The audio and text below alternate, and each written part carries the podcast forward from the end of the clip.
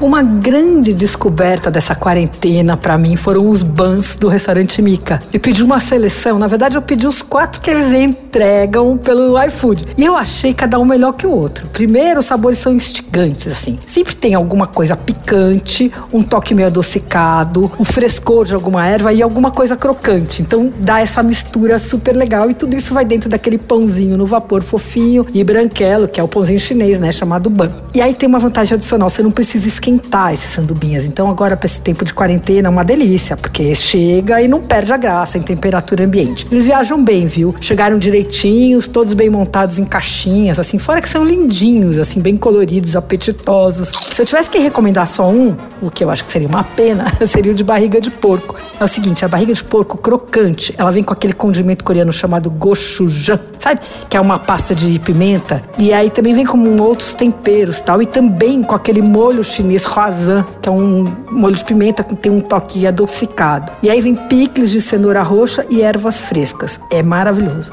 O tonkatsu também é imperdível, viu? A copa lombo Vem crocante, com uma saladinha de ovo e maionese japa, que é bárbara. Bom, só de lembrar dá vontade de pedir de novo, viu? Tem um vegetariano com tempurá de legume, curry, maionese japa, aquela QP, né? E, e ainda tem outro que é um de costela. Esse foi o que eu achei menos interessante, mas assim, ó, longe de ser ruim, viu?